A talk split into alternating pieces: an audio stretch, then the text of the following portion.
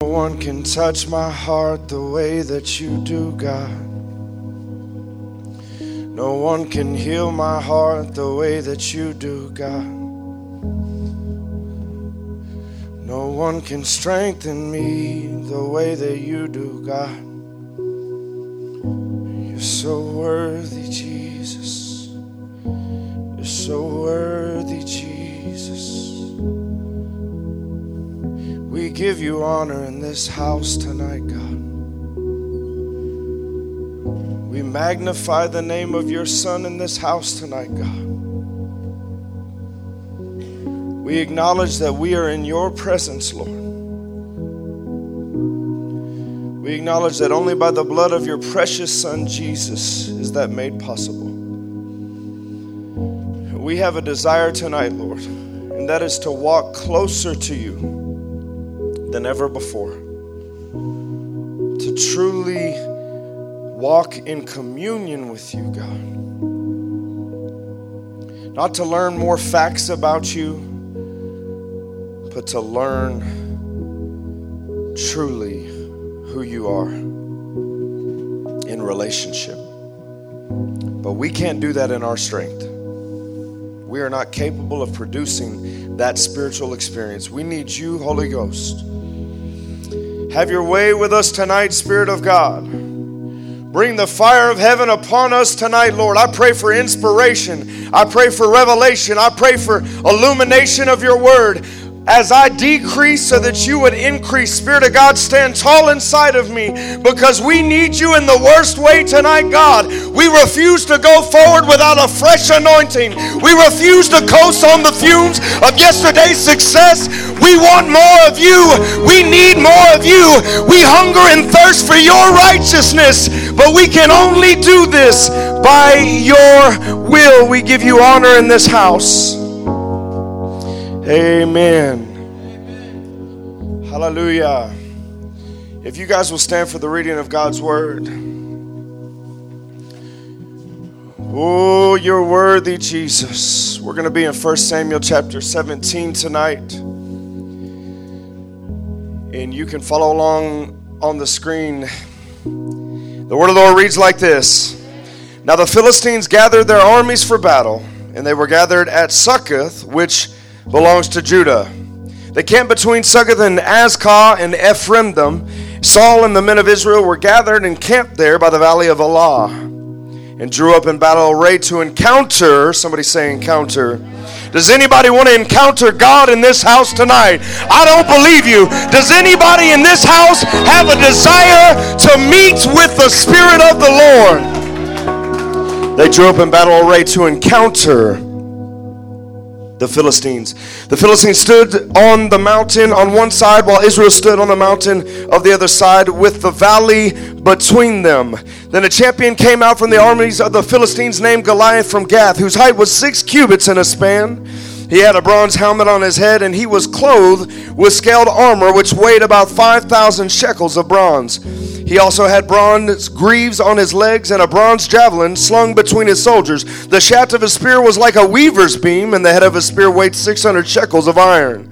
And a shield carrier also walked before him, and he stood and shouted to the ranks of Israel and said to them, Why do you come out to draw up in battle array? Am I not a Philistine? Are you not servants of Saul? Choose a man from yourselves and let him come down to me. If he is able to fight with me and kill me, then we will become your servants. But if I prevail against him and kill him, then you shall become our servants and serve us. Again, the Philistine said, I defy the ranks of Israel this day. Give me a man that we may fight together. And when Saul and all of Israel heard these words of the Philistine, they were dismayed and greatly afraid. Now, David was a son of the Ephraimite of Bethlehem in Judah, whose name was Jesse, and he had eight sons. And Jesse was the old in the day of Saul's, advancing the years among men. And three older sons of Jesse had gone after Saul to the battle. And the names of these three sons who went to battle were Eliab, the firstborn. The second from him was Abinadab, and the third was Shema. David was the youngest. Now the three oldest followed Saul, but David went back and forth from Saul to tend his father's flock at Bethlehem.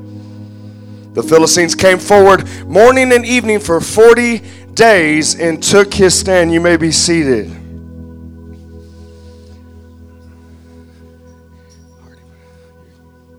Thank you, Father. So, tonight we're going to be talking about the profile of a giant killer. Amen. We're going to, through the Word of God, kind of crave out or carve out, rather, a few takeaways. I'm going to have 10 takeaways tonight. Amen. So I'm going to give you 10 takeaways that will illuminate and or create for us what I like to call a profile of a giant killer. Amen. Has anybody ever gotten into some of the horror flicks or, or some of the thrillers? And they have these uh, very educated and steeped individuals that are biologically uh, endowed with a fortitude of intellectual capacity. And I just lost half of you in the room, but it's okay. Webster has a dictionary. Amen. And they're very sharp individuals. They're CSI type folks, and they are steeped in the knowledge of what a criminal is like and what a serial killer is like. Uh, they even had some good movies. I think, uh, what was that one lady? She, uh, Ashley Judd, right? The uh, Bone Collector with Morgan Freeman, right? They were going after a serial killer. Well, tonight we are going to be talking about the profile of a giant. Amen the profile of a giant killer.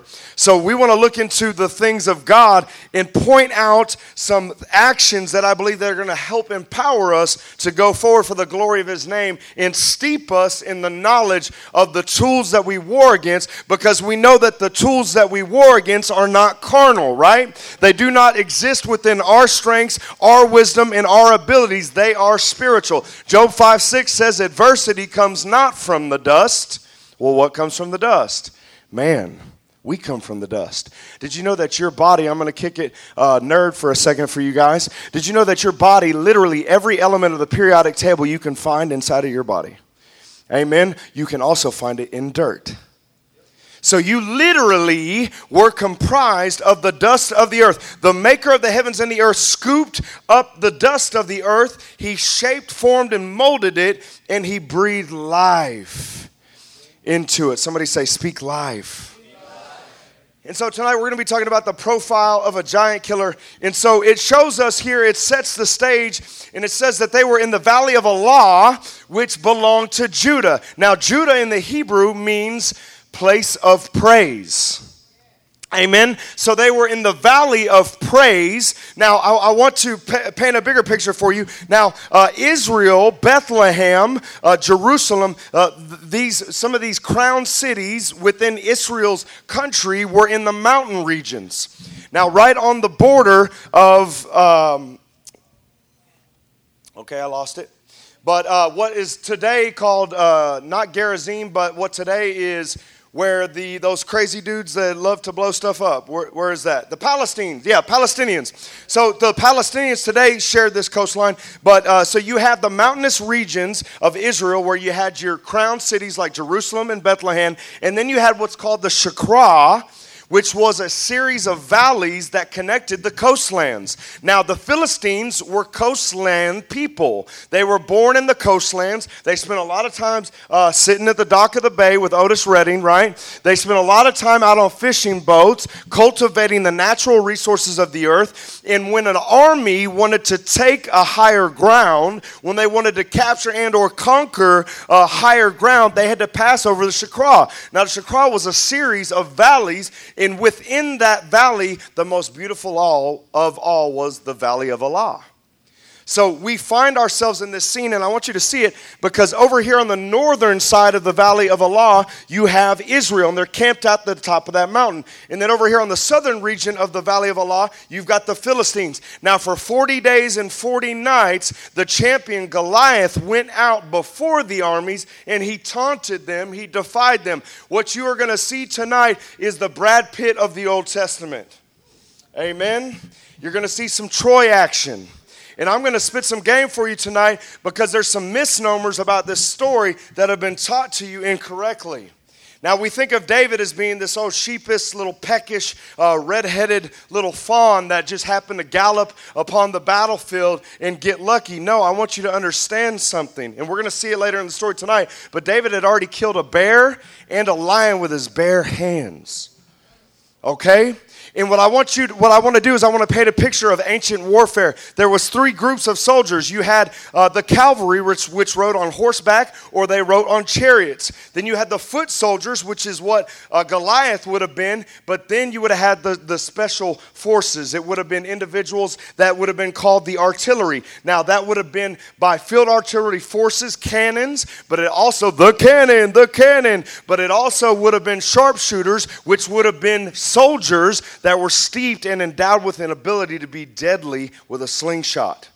Now, I don't want you to get it twisted and think there's just some red-headed, freckled boy pawning across this uh, pasture and, and, and, gets lucky and hits one. These sharpshooters, these uh, marksmen, these these uh, the, right, you checking with me? These expert marksmen, they could they were known in the ancient times of war to hit birds in mid-flight with these rocks that they flew with their slings. These shepherds would it would not be uncommon for them to kill a lion or a bear with a stone that they came from this slingshot. And I want you to understand that they would have had some major velocity going with this slingshot. They most likely would have had 6 to 7 revolutions a second with this sling. So when they released it, it would have been twice as fast as any major league pitcher that is in existence today. So when that rock hit that bad boy in the most vulnerable spot of his head, it was not an accident. It wasn't something that David didn't expect to happen, and we're going to get to why later. He knew that he had it on point, and he knew who was behind him, and who was behind him was God. There was also something special about the stones that he picked up. They weren't just regular stones. In the Valley of Allah, the stones were made of a chemical compound that my brain is alluding to right now, so you'll have to Google it later. You're going to have to look up the Google, all right? But they were uh, a sulfuric compound, uh, and there was another byproduct that I'm forgetting right now. But these stones would have been more likely to pierce anything that got in their way. They had a stopping power of what we would experience, uh, experience to this day with a 45 caliber. So when he hit that bad boy, okay, he hit him with some stopping power. It would have been equivalent to a 45 caliber pistol to this day. And I want you guys to get this. David was the Brad Pitt of the Old Testament. He was a bad boy. You can paint him up in the picture of Legends of the Fall, or you can put him right in the middle of uh, the cinematography that we experienced from the movie Troy. He came out and he was a bad man. He knew what he was capable of doing, and he knew that he had God with him. So when he stepped into the glory, which was the calling that God gave him, the power of heaven was behind him. But he knew that this would happen. Why? Because he had already killed his own demons and his own giants when nobody was around. Judah is Hebrew for the place of praise. Now, I want you guys to get this. I'm going to give you 10 takeaways, but I want you to understand the backdrop, and that is that David was just anointed to be the next king of Israel the chapter before this. So, this man, the little peckish, the little Flemish peasant boy that's out in the herds tending to the sheep, right? Right? The sheep got in trouble. Why did he get in trouble? Because he was bad. All right, that was a bad joke. All right, I'll work on the delivery for next time. But track with me, guys. I want you to see this. This little peckish soldier out in the field, this little shepherd boy, this little drummer boy, right? That we got the little felt paintings in Sunday school when we were little kids at church. Uh, he came out in, in all the sons of Jesse, all seven of them. He's the eighth. They were lined up before the prophet uh, Samuel, and he was set to anoint the next king of Israel. And he went down the line and he looked at every single individual. He looked at the tall, strapping, handsome men, the, the big shoulders, and they were to, looked like they could take care of some business. And every single one of those individuals, God said, No, that's not the one I picked. He said, Go give me the little runt out in the field. Go give me the little shepherd boy. And the prophet Samuel said, Is this all the sons you got? He's like, No, I got, I got the little kid out in the field. He said, Bring him here. And he brought him there. And the Lord told Samuel, He said, Surely the Lord's anointed is, uh, he said that the, the anointed is before me. Anoint his head with oil. David is anointed to be the next king of Israel. And the first thing he's asked to do is what you're about to see right here. We've set the stage. Are y'all ready to eat? All right, come on, somebody. Where's my Jeopardy music? do, do, do, do. Don't forget the last part. Okay. All right, First Samuel, if you're ready, I'm ready. Let's go. We got some work to do. Let's get after it. First Samuel chapter 17 and verse 17, and the word of the Lord reads like this. It says, Then Jesse said to David his son, Take now for your brothers an ephah of this roasted grain, and then ten loaves, and run to the camp to your brothers. Bring also these ten cuts of cheese to the commander of their thousand, and look into the welfare of your brothers, and bring back news of them. The first thing that giant killers do, giant killers submit to authority. You see, David was just anointed to be the next king of Israel. And the first duty he's given is hey, uh, little runt boy, take some Domino's out to the battlefield where the real men are at.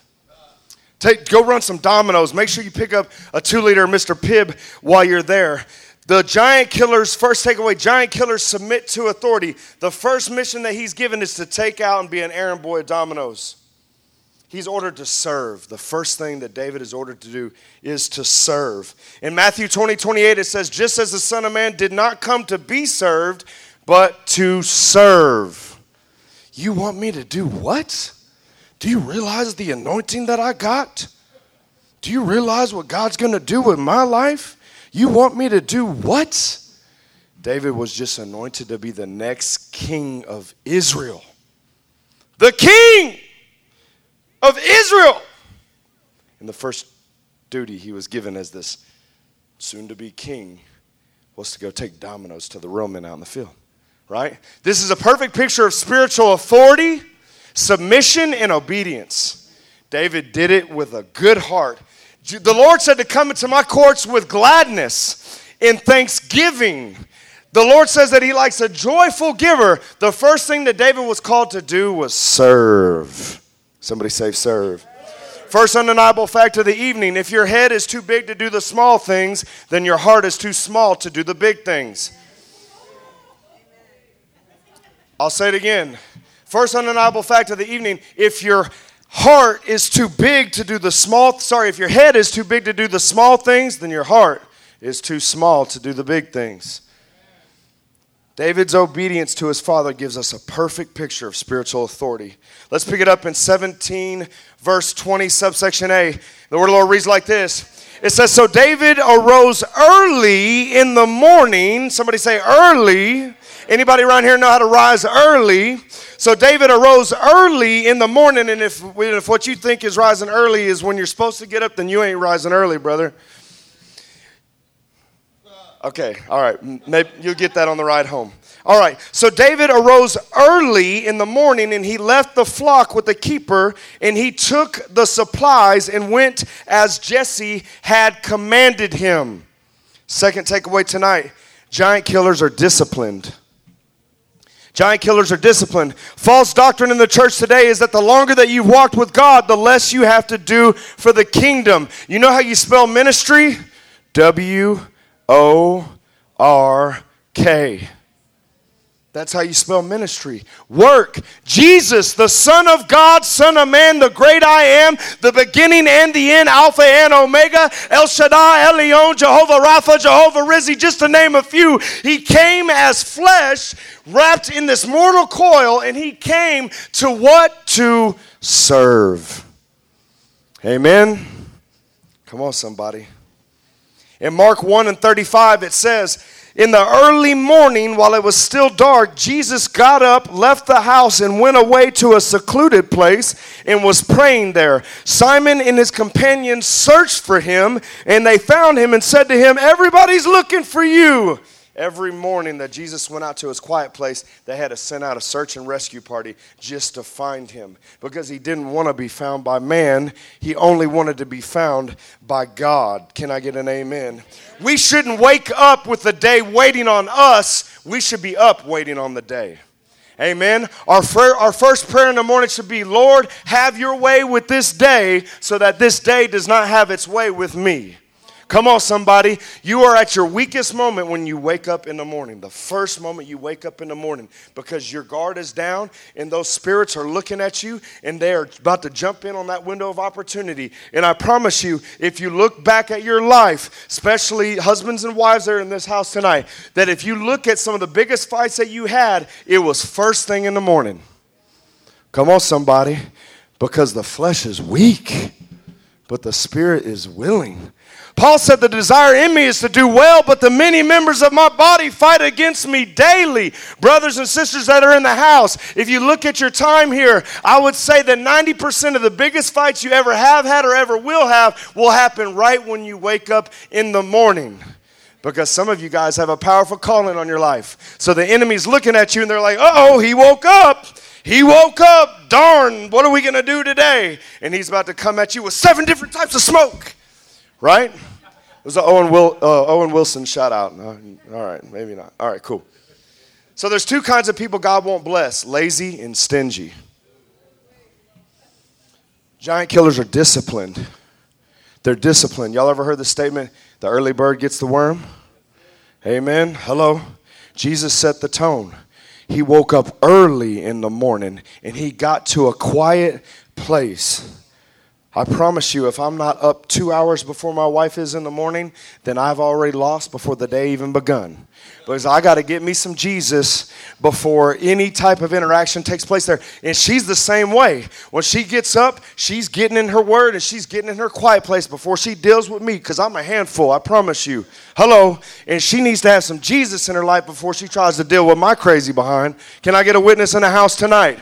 So Jesus went to a quiet, secluded place, and he was so deep in that quiet place that they had to send out a search and rescue after him on a daily basis. And they were like, What are you doing, Jesus? Everybody's looking for you. But here's what they didn't understand Jesus didn't come to win a popularity contest, Jesus didn't come to take the world by force. Jesus came to die, to serve, and to surrender. He came to deny self and to pave the way for us to truly experience what real joy is.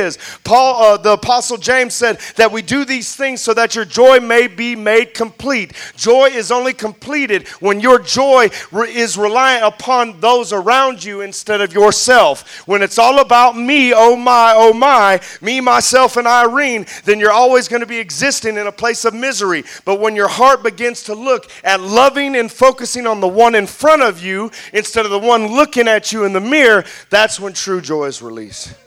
And Jesus' life was marked by it. He taught for hours every single day. He taught to the point that he was so exhausted so exhausted that he could barely stand. He was famished. Did y'all ever notice how much Jesus loves food? He's constantly saying, Hey, you got anything to eat? He calls us to engage our sensory, uh, to, to have a sensory experience. He says, Taste and see that the Lord is good. The wedding feast of the Lamb, right? He's constantly, he even shows up in his res- resurrected body, walking on the water for a second time, and he says, Hey, bro, you got any meat? I'm hungry, right? So Jesus paves the way. He sets the example for us. Two kinds of people God won't bless lazy and stingy. Let's pick it up in verse 20. So David arose early in the morning and left the flock with a keeper and took the supplies and went as Jesse had commanded him. As Jesse had commanded him. But wait a minute. Didn't he consider the commandment and then decide how he wanted to respond? No. he did it as Jesse commanded him. That's a word for somebody. And he came to the circle of the camp while the army was going out in battle array, shouting a war cry. The third takeaway tonight in the profile of a giant killer is that giant killers can't stay down. Giant killers can't stay down. He came out and he came out swinging. He came out. He was in the trenches. I want you guys to see this. The, in the ancient warfare at the foothills, they would have had trenches all along the foothills of that mountain. Now we know that at the north side of Allah, you had the camp of Israel, and at the south side of Allah, you had the camp of the Philistines. Why did they not want to go out against each other for 40 days straight? I'll tell you why. Because the first person to make a move in that game of chess was going to be completely exposed and vulnerable. They were going to be in the valley They would have come down from the mountain, but they would have came out of the trenches. So David's here and he comes to the camp. He's in a circle of the shouting and the war cry and he comes out. Now I paint this picture for a reason. The warfare trenches were commonly six feet deep. Now we know that Goliath was nine feet tall. Hold on to that. Hold on to that. Goliath looked 15 foot tall, right? So the next undeniable fact when you're down in the trenches, giants look bigger than they really are. Right? Nine foot plus six foot made him look like he was 15 foot tall, but giant killers can't stay down. Somebody say, stay down. The false doctrine is that the, the longer that you've walked with God, the less you have to do for the kingdom the less you have to do for the kingdom. But a true man or woman of God can't stay down. And in fact, if you look at their life, they're going to have more works. Now, there was a big argument within the bride of Christ, and it was in the first church, in the history of the church that we see, and it was the one side of the body was arguing that uh, you're just saved by faith, brother we just walk around on faith and everything's good and I got my own cloud of Shekinah glory. And no, but then there was another side of the aisle and they said, No, you walk by faith. I'll show you my faith by my works. You see, there was a group inside the body that said, You don't have to do works. All you need is faith. It's kumbaya. It's kind of like when Peter and John seen when they were at the Mount of Transfiguration and they saw Elijah and Moses up there chilling with Jesus and they wanted to build a hippie commune right there. They were like, Let us make a tabernacle right now. We can just hang out here and braid each other's hair and sing uh, kumbaya and just have a good old time. There was a portion of the bride of Christ that thought all you needed was faith, but the true, the, the people that truly aligned with the doctrine of the Word of God understood that they would show their faith by their works. Now, watch this. We don't work to earn what was given, we work to show appreciation for what was given. It's the mindset, amen? I get to serve, I don't have to serve. I get to pray for people. I don't have to pray for people. I get to give of my time and my resources. I don't have to give of my time and resources. I get to die to myself. I don't have to. You see, God wants lovers, He doesn't want slaves. It's the love of God. Don't take my word for it. The prodigal son, right? He had his little canted, his little practice rollout speech. As soon as he was going to get home, he was going to, he's, he, he practiced it in a mirror a few times and he was ready. I have sinned before you and before God. I'll do anything to get right. The father shut his mouth halfway through the first sentence. He shut down the speech and he did what? He kissed him on the neck. What took place next? Repentance.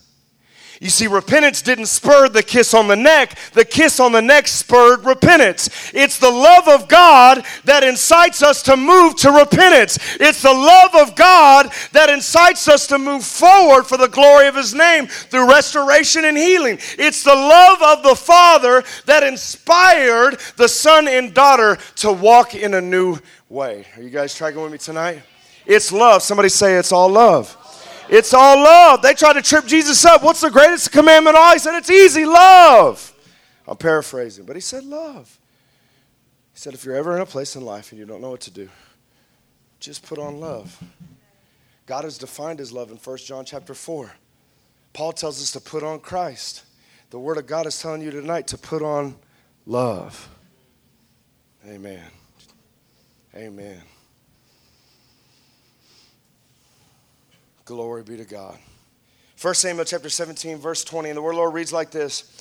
It says, So David arose early in the morning and left the flock with a keeper and took the supplies and went as Jesse had commanded him. And he came to the circle of the camp while the army was going out in battle array, shouting the war cry. The fourth takeaway tonight is giant killers are shouters. Amen. Giant killers are shouters. You see, they praised him for the victory they needed until it was the victory that they had. Come on now. Giant killers can't see something wrong and not say something. True, true giant killers cannot see something wrong and not say something. Unfortunately, there's a large portion of us that want to surround ourselves with yes men, with people that will tell us what we want to hear instead of tell us what we need to hear. You see the difference? Right? What we need to hear. You see, in my father's house, we always try to operate in love, but you're not going to allow your father's house to get out of order. A giant killer is not going to see something out of order and not say something. Amen? Because if we're never challenged, then how are we going to grow? Hey, if you go into the gym and you stand on top of the treadmill for 45 minutes and never turn that bad boy on, guess what? You didn't accomplish anything. But if you go into the gym and you get your behind on the treadmill and you push start and you go forward, you're going to get a workout. You're going to experience some growth. Can I get a witness in the house of God tonight? It's not the time that you've spent in the house of God, it's what you've done with your time in the house of God. Giant killers are shouters. They can't see something wrong and not say something. Giant killers won't let the low places keep them silent because they recognize that they are in the valley of praise. Judah, they were in the valley of Judah. They were in a place of praise. Come on, somebody. Giant killers cannot be silent. And when I say that giant killers are shouters, I'm not talking about volume. Woo-wee. I'm not talking about volume. I'm talking about their determination, their hustle, their dedication, and their loyalty. When I'm talking about them being shouters, I'm talking about the way they walk. But unfortunately, a lot of people say, Do as I say, not as I do. They walk loud with their talk. Sorry, they talk loud with their walk. They don't walk loud with their talk. Are you guys struggling with me tonight? When you shout in the low places, it confuses your giants. Come on, somebody that, that dude's down and out right now. Everything's falling apart in his life. Everything's going crazy. It's been going crazy for a long time. What is he doing praising God? When you shout and you praise God in the low places, it confuses your enemies. Come on, somebody. Confusion. Y'all ain't got to help me tonight undeniable fact. We have to quit telling our God how big our giants are and start telling our giants how big our God is. Woo! Good preaching, Pastor. Thank you. We got to quit telling our God how big our giants are and start telling our giants how big our God is. Can I get an amen in the house? Come on now. Hello. Giant killers cannot be silent, man. They can't do it. 1 Samuel 17 and 21. The word the Lord reads like this Israel and the Philistines drew up in battle array, and an army was against them. And David left his baggage in the care of the baggage keeper.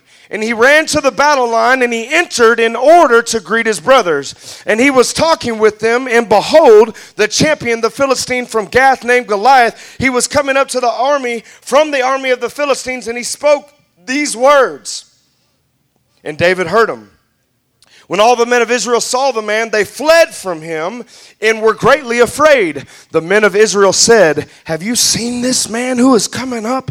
Surely he is coming up to defy Israel, and it will be that the king will enrich the man who kills him with great riches, and he will give him his daughter and make his father's house free in Israel. The fifth thing that giant killers do giant killers focus on the reward. Amen.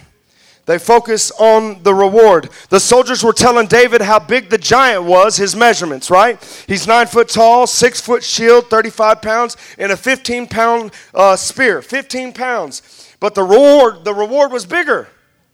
Saul's daughter, great riches, and no taxes.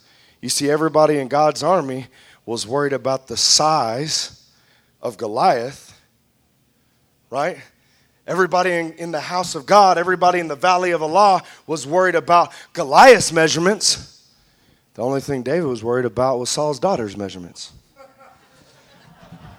He was focused on the reward. Can I get an amen? Oh, y'all are too holy. Okay.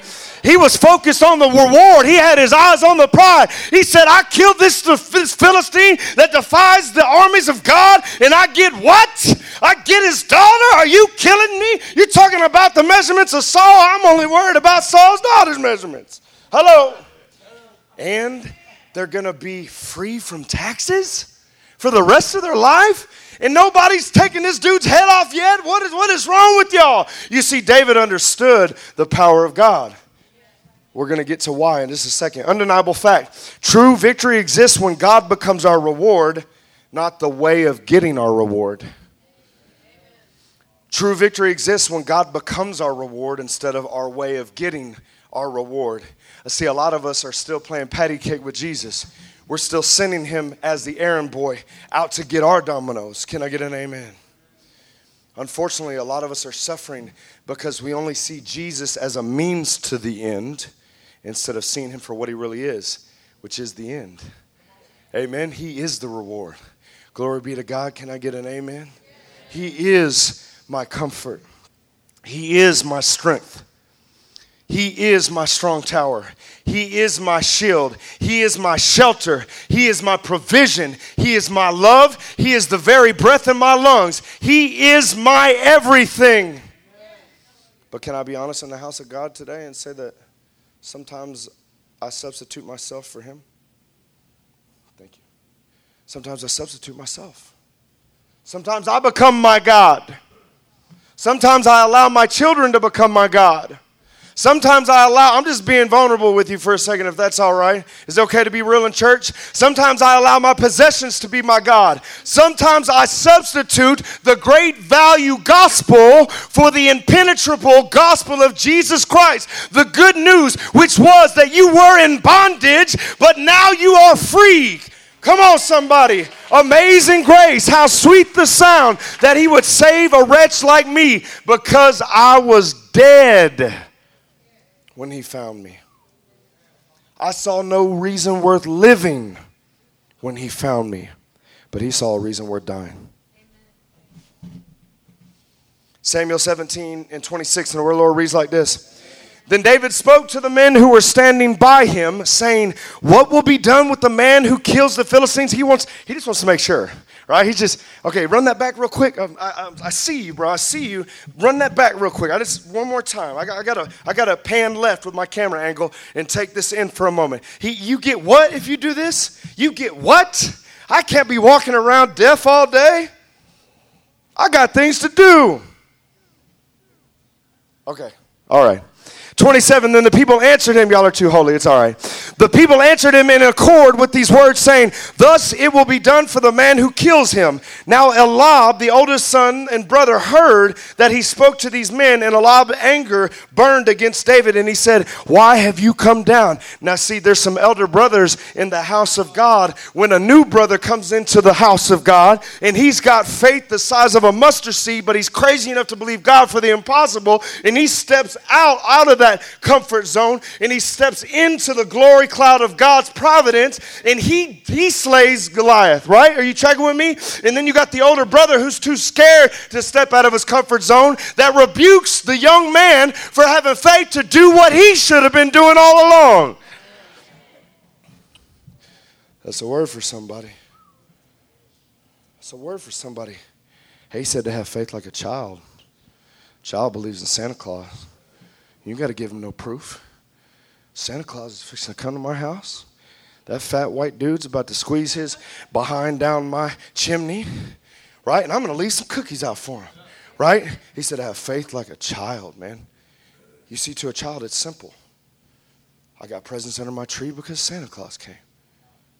I don't need to meet him. I don't need to talk to him. He ain't got to show me no proof, right? Amen. Let's keep it going. 28 now. All right, 29. But David said, What have I done now? Was it not just a question? Then he turned away from him. I want to learn how to lay. All right, I'm gonna, I'll try to stay off of it for a second, but somebody needs to, to wake up in this house tonight and see that the things of God are not pertaining to our time with God. It's only the amount of faith and the willingness that we have to step into what He's called us to do. Amen. You see, God anoints us for the task He's called us to, but when we actually put boots on the ground of the calling, we are now operating in glory. Amen. We are now operating in glory. And the only thing that we have to understand is that God already built the doorway. All we have to do is walk through it. All we got to do is walk forward. It's not on me to produce what God wants me to produce because I can't produce it anyways. Can we be real in the house of God tonight? I don't have the ability to do what God has called me to do, so I am reliant upon Him. I'm going to give you a second shade of what it means to have faith like a child. A child's reliant on their parents for everything. He said to have faith like a child. Hey, my son River, he's amazing, man. But that dude can't even go to the restroom by himself right now, right? He's relying on us to even carry out a basic bodily function like that. He's relying on us to put food in his stomach, literally, to have faith like a child. That bad boy knows that he's going to eat. That bad boy knows that he's fixing to be held all night long if I let my wife do it. Right? He knows that he's going to be protected. He knows he's going to be clothed. He knows that he is loved. He knows you don't have to explain it to him, and he doesn't even have to be able to speak your language to get the point. Woo! Woo! Did you? Whoa! He doesn't even understand the words that are coming out of my mouth, but he knows that he's taken care of. He has faith like a child.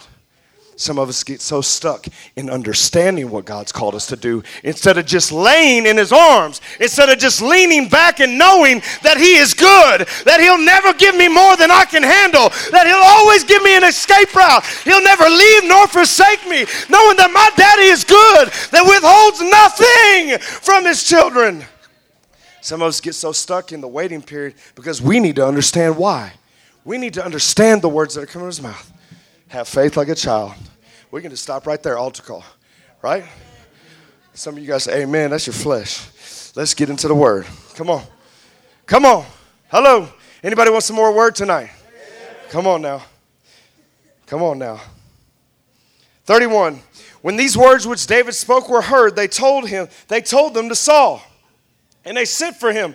And David said to Saul, Let no man's heart fall, fail on account of him.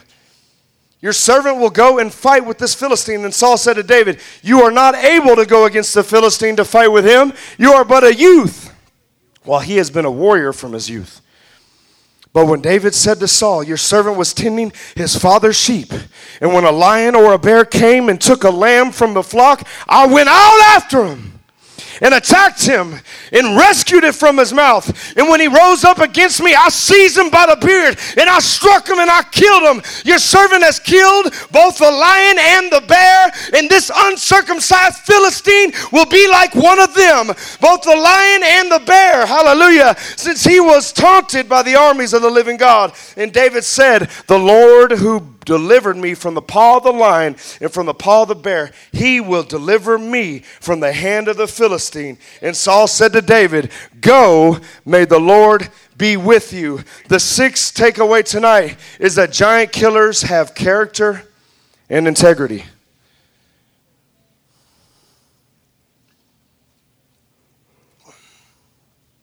You see, Saul thought David was crazy. Thought David was crazy. But David was thinking to himself, I've got a bearskin rug on my floor, and I've got a lion head mounted above my, my headboard of my bed. Right? David was taking account of what God had already done for him. You see, God's enemy was Goliath, David's enemy was the lion and the bear. Woo! You have to slay your own giants before God will release you to slay his. Come on, somebody. Ooh, we. I've been here three months and I'm ready to go start a church. Sit your behind down and listen. He gave you two ears in one mouth. Respect the ratio, brother. All right. All right. You have to slow your own you have to slay your own giants before you can begin to entertain the possibility of slaying gods. David had to prove himself to be faithful behind closed doors before God would release him into the public atmosphere. Are you tracking with me today? But some of you guys are so worried about the little bears that you can't even see the Goliath that's right in your face.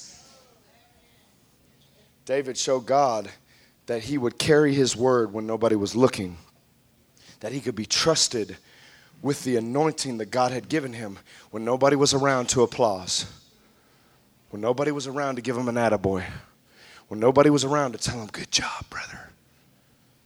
David's enemy was the bear and the lion, God's enemy was Goliath. But David had to slay his own enemies before he could slay God's. Amen. Come on now. 1 Samuel 17 and 37. And David said, The Lord who delivered me from the paw of the lion and the paw of the bear, he will deliver me from the hand of the Philistine. And Saul said to David, Go and may the Lord be with you. The next takeaway tonight is giant killers see trials and tribulations as training. They see trials and tribulations as training. Come on, somebody. You'll never slay your own, you'll never slay your own giants as long as you're worried, as long as you're wearing two masks. You'll never slay your own giants as long as you're wearing two masks. Because the truth is, God can only change who you are, not who you're pretending to be. Giant killers see trials and tribulations as training, not an opportunity to be seen by man. As training to prepare them for the path that the Lord has set before them. Because if you're in this thing for anything other than God, you won't make it. You know why? Because I'm not a very good God. If I was, y'all would be praising and worshiping me. Amen? Amen? I'm not a very good God. I've spent years, broken hearts, destroyed opportunities, destroyed relationships, lost privileges because I was allowing myself to be God instead of surrendering to the one true God. His name is Jesus. 2 Corinthians 5:17 says if anyone is in Christ, they are a new creation. The old is gone and the new has come. You can't wear Sunday morning church clothes in the house of God and then Monday morning be running around in your come catch me shorts. Hello. Right? You can't be all, all decked out to the nines in the house of God on Sunday morning and then Monday morning you got your come catch me shorts on. Hello. 1 Samuel, there you go, you're out of there. 1 Samuel chapter 1 Samuel chapter 17, verse 40, and the word of the Lord reads like this Humor's okay. It's okay to have fun in the house of God. He took his stick in his hand and chose for himself five smooth stones from the brook and put them in the shepherd's bag which he had, even in his pouch, and his sling was in his hand. And he approached the Philistine. The next takeaway tonight is giant killers are determined and persistent. You see, commentators say that Goliath had four brothers. And that's why uh, David picked up four extra stones. Because if this is true, they would have been in close proximity. Are you checking with me tonight? Right? I, I do want to piggyback on that thought. Right? We won't know the true answer until we get home to glory. But I want to piggyback on that idea to tell you tonight that once you slay Goliath, his brother's right there behind him waiting for you. Hello? There will always be giants knocking at the door of God's providence for your life. There will always be demons and devils standing in the way of your blessing. And the bigger the devil, the bigger the level, right? Can y'all hear me in the house of God tonight? He said that He would never give you more than you can handle. So if you're facing a big Goliath tonight, then that means the maker of the heavens and the earth has faith in you. You see what I've, hey, that's a good place for a clap, right? You, what, you, what I've become, you know what I begin to understand? That the bigger, the bigger the Goliath I'm facing in the current season shows me the size of blessing that God's about to release. And when I say blessing, I'm not talking about provision, brother. Hello. That's the beginning. That's, that's where it starts. I don't, play, I don't pray for provision, I, pr- I pray for favor. Right? That's where it starts, brother. Some of us are so stuck on the provision that we can't even see the providence of God's hand in our life. We can't even see it. Come on, somebody. Hallelujah. What I want to suggest to us tonight is that he picked up four extra stones because if that bad boy didn't go down with some praise, then I'm going to hit that bad boy with some worship. If that bad boy doesn't go down with some worship, I'm going to hit him with some works. If he don't go down with works, I'm going to hit him with some sacrifice. If he don't go down with some sacrifice, I'm going to hit that bad boy with the F word. I'm talking about fasting. Come on, somebody. Oh, you guys that went to that other place need to repent. You're in the house of God. All right, right? Shame on you. I'm gonna hit that bad boy with fasting. And Owen Wilson in that crazy movie where he was a real estate guy, he said, I'm gonna hit him with seven different types of smoke, right? I believe that that's what David was painting a picture for us. Because in Christianity, it ain't a one size fits all. We got to have a whole arsenal in our bag to reach out. And He gives us these weapons for spiritual warfare so that we can go forward and take the next Goliath. Because as soon as you take down Goliath, his brother's going to be waiting for you. It never ends, y'all. It's called spiritual warfare. And the bell will be rung when He takes us home. The bell will be rung when you bring your, breathe your last breath. I'm, I'm going to tell you, man, I, I'll be really vulnerable with you right now. And I'll say, hey, my family's been under heart attack for the last six months. Even today alone was enough to send most people to the loony bin themselves. Okay? Right? But I'm going to tell you how grateful I am for my family. Right? Because I knew my day was a crazy beast today. But I knew as soon as I got around my family, everything was going to be okay. I knew that as soon as I got in y'all's presence, as we together got in his presence, that everything else was going to fade away. Amen. Because, come on, somebody. Amen. We have to start seeing the bride of Christ for what it is. It's a support system to help each other go forward, not to tear each other down. Hey, man, I love you guys, man. I'm honored to walk with y'all, man. Y'all are, y'all are my everything. For real. It doesn't matter what the world throws at us as long as we have each other. Come on. A three chord strand is not easily broken. Come on. You can point fingers all day, but when you bound up that little fist, Hello, can I get a witness in the house of God tonight? Those five together in unity. The psalmist said, There is nothing like the unity of the brethren. As long as we're together, there is no end to what we will do. And God has called us to some big things, y'all. God has called us as a family to some very big things. But I don't know if y'all are looking around because He's brought all the pieces. We are in no shortage of anything we need to do what God has called us to do as a family here at Victory Life. We're in no shortage. We are surrounded by people of high caliber in this house. God brings high caliber people into this house. So if you're in this house tonight, I am saying to you that you are a high caliber individual. I don't care what your past says. I don't care what your rap sheet is. I don't care what the he says, she says. I don't care what the world says about you. The only thing I'm worried about is what the word of God says about you. And it says that you are blessed. Come on, somebody.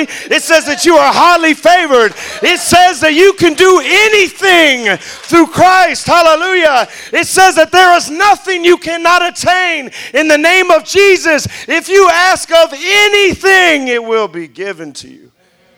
Amen. As long as we have each other, as long as we have a genuine relationship with God, as long as we talk to God more than we talk about God, then we're going to be in a great place. Hey, look, and if you're going through some Goliaths right now, that just means you're in a position to score on the basketball courts, you don't ever spend time guarding somebody that don't ever score.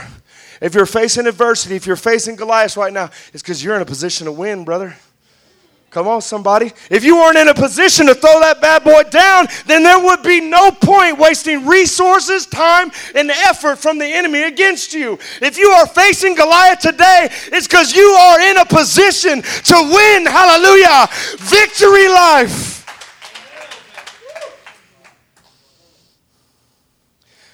Ecclesiastes 3, and I've taught you guys this before. It gives us a reason and a time for everything under the sun. The only thing it doesn't give us a time for is a time to quit. Come on, somebody. The only thing it does not list on that list in Ecclesiastes chapter 3 is a time to quit. Some of you guys are leaning towards walking out of your inheritance in the kingdom of God, and I want to tell you tonight stop, man. Stop because you're worth it because you're worth it. Come on, somebody. Because God loves you. He's madly in love with you. He's not mad at you, He's madly in love with you. 41, and the word of the Lord reads like this then the Philistines came on and approached David with the shield bearer in front of him. And when the Philistines looked and saw David, he disdained him, for he was but a youth and ruddy, and he handsome in appearance. And the Philistines said to David, I am a dog that you have come to me with sticks. And the Philistine cursed David by his gods. And the Philistine also said to David, Come to me, and I will give your flesh to the birds of the sky and the beasts of the field. And David said to the Philistine, You have come to me with a sword and a spear and a javelin. But But I come to you in the name of the Lord of hosts and the God of the armies of Israel, who you have taunted. In this day the Lord will deliver you up into my hands, and I will strike you down and remove your head from you, and I will give your dead bodies to the armies of the Philistines this day, and to the birds of the sky, to the wild beasts of the earth, that all the earth may know that there is a God in Israel, and that all the assembly may know that the Lord does not deliver by sword or by spear, but the battle is the Lord's, and he will give it into our hands. Then it happened when the Philistine rose and came and drew near to meet David that David ran quickly towards the battle line to meet the Philistine.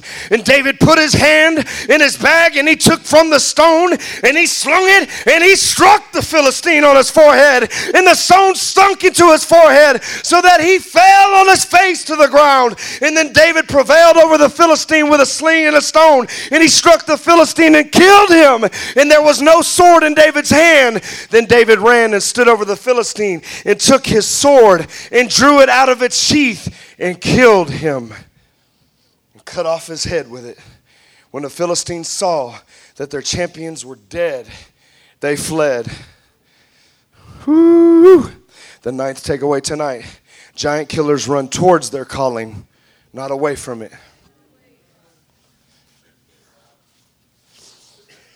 You see, David ran towards the opportunity to serve. Go get some Domino's, take it to the real men. Okay. David ran towards the opportunity to decease the person that was defying the only living God in the universe. He ran towards the opportunity to witness. He ran towards the opportunity to sacrifice. He ran towards the opportunity to risk his own comfort. He ran towards the opportunity to give a word to someone who needed to be encouraged. He ran towards, oh boy. A giant killer runs towards his calling, not away from it. Numbers 33 and 50 says, Then the Lord spoke to Moses in the plains of Moab by the Jordan opposite Jericho, saying, Speak to the sons of Israel and say to them, When you cross over the Jordan into the land of Canaan, then you shall drive out all. All the inhabitants of the land before you and destroy all. All their figureheads with stones and destroy all their molten images and demolish all their high places, and you shall take possession of the land and live in it, for I have given the land to you to possess it.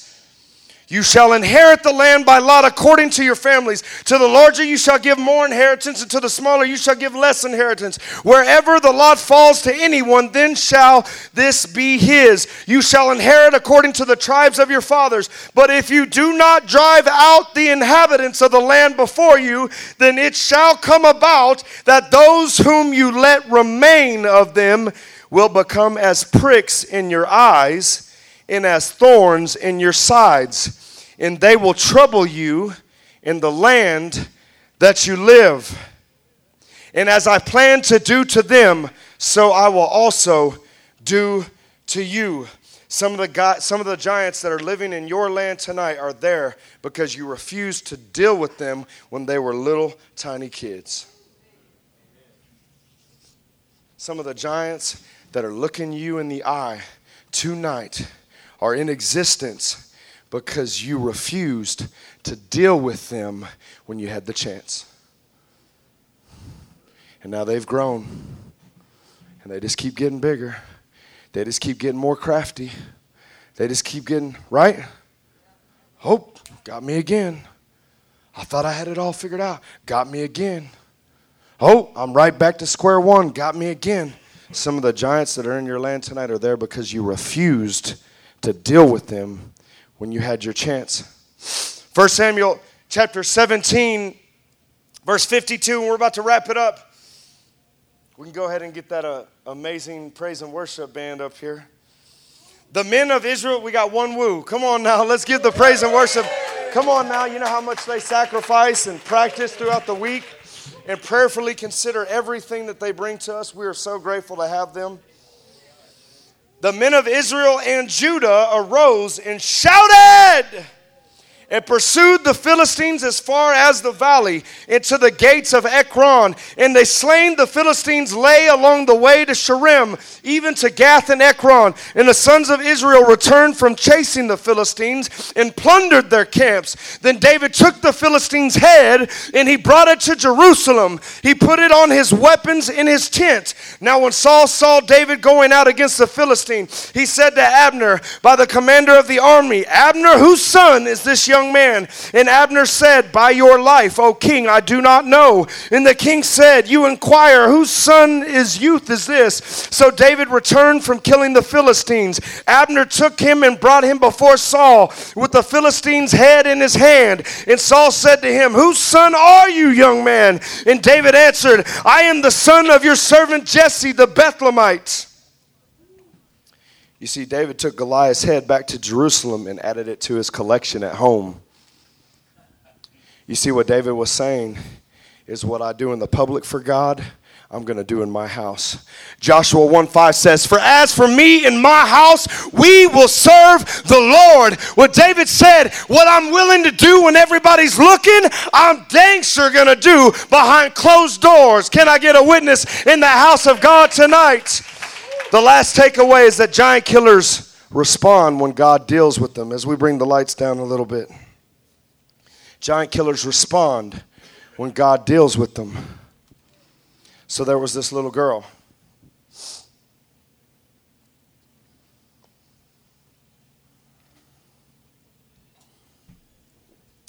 She was about five years old, blonde hair, blue eyes. And she was out shopping with her mother.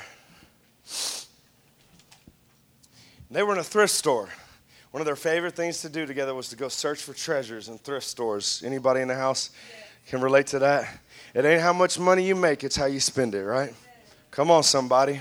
And they were in a thrift store. And this little five year old girl, she was searching through the trinkets and she was looking for that next thing that she needed, right? And she happened to stumble upon a pearl necklace. Now, it was in a thrift store, so it was a fake pearl necklace but it was a pearl necklace nonetheless.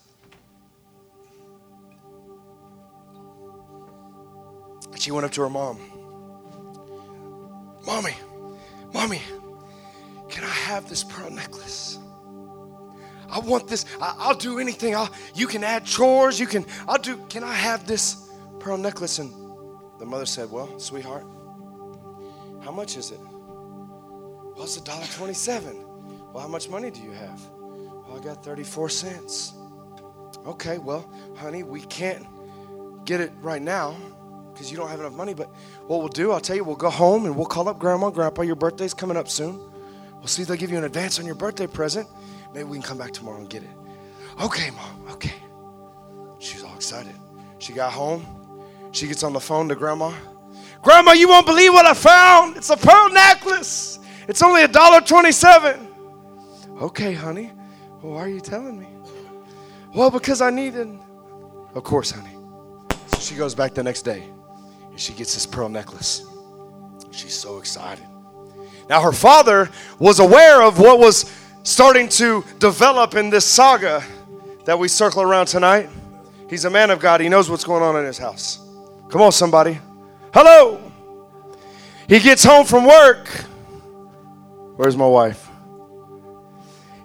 He gets home from work and his wife is cooking an amazing five course meal. Come on now. She's already got the appetizers laid out on the dining table, got the nice polished silverware. Sits down he eats. They have an amazing meal. He helps her do the dishes. Sorry, guys. He helps her do the dishes. And now it's time for bedtime stories and prayer time because he's a man of God. Amen. And so he goes up to his daughter's room and, and he begins to inquire after the story about this pearl necklace. So I, understand, honey, that you, have got a pearl necklace. I understand you're, you're really excited about it. I got a question for you, sweetheart. Do you love me? Yes, I love you, Daddy. I, I love you so much. I love you. Ooh, I love my daddy. Then give me your necklace. Well, well no, Dad, not, not my necklace. I'll, uh, you can have Teddy Ruxpin. He's only two months old. I, have taken good care of him. He's not, no stains, no Kool Aid built up on it. Right? You can have Teddy Ruxpin, but, but don't take my pearl necklace. Honey, I love you. Let's pray. They pray. She goes to bed. The next day comes and it's dinner time. They get done with the dishes, and now it's up to story in prayer time. Right before the prayer starts, he looks at his daughter and he says, Do you love me? Well, yes, Daddy, I love you. I love you so much. Then give me your necklace. Well, Daddy, just please, you, you can have you can have my red red rider wagon. You can you can have. Uh, I've only had that like three weeks. You can you can have the wagon, but, but please don't take my necklace. Please don't take my necklace, Daddy. Honey, keep your wagon. I love you. And they prayed. This went on for a couple days. And finally, a light bulb went off in this young lady's heart. And it comes to the time for the prayer where he would usually ask for the necklace. And she looked at him and she said, Daddy, I love you. Here's my necklace. The daddy sighs. he was proud. He reached into his jacket pocket. He pulls out a velvet rope bag and he unveils a real pearl necklace and he places it on her neck. Some of you in this house tonight are holding on with dear life to the fake pearl necklace that is currently marauding your brain. You are holding on with dear life to the fake pearl necklace that is tearing you apart. And your Father in heaven wants to bless you with the real thing. He said, Do you love me? Well, give it to me and I'll give it back a hundredfold. I'm a good, good father that wants nothing but blessings for my children. We gotta let go. We gotta give it away. Because the only true thing that lasts in this life is the blessing that comes through our Father's hands. And He doesn't give us anything fake.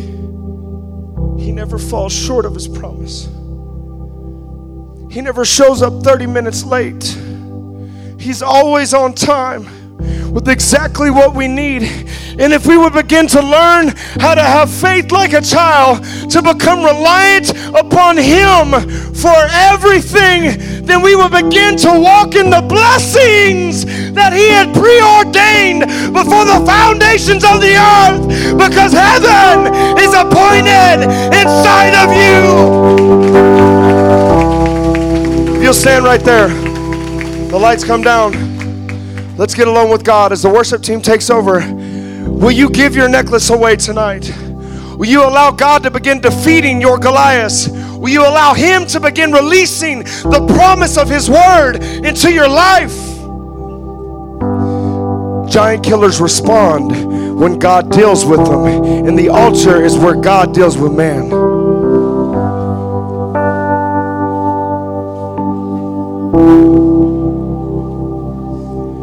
You go before I know that you've even gone to win my war. You come back with the head of my enemy. You come back and you call it my victory.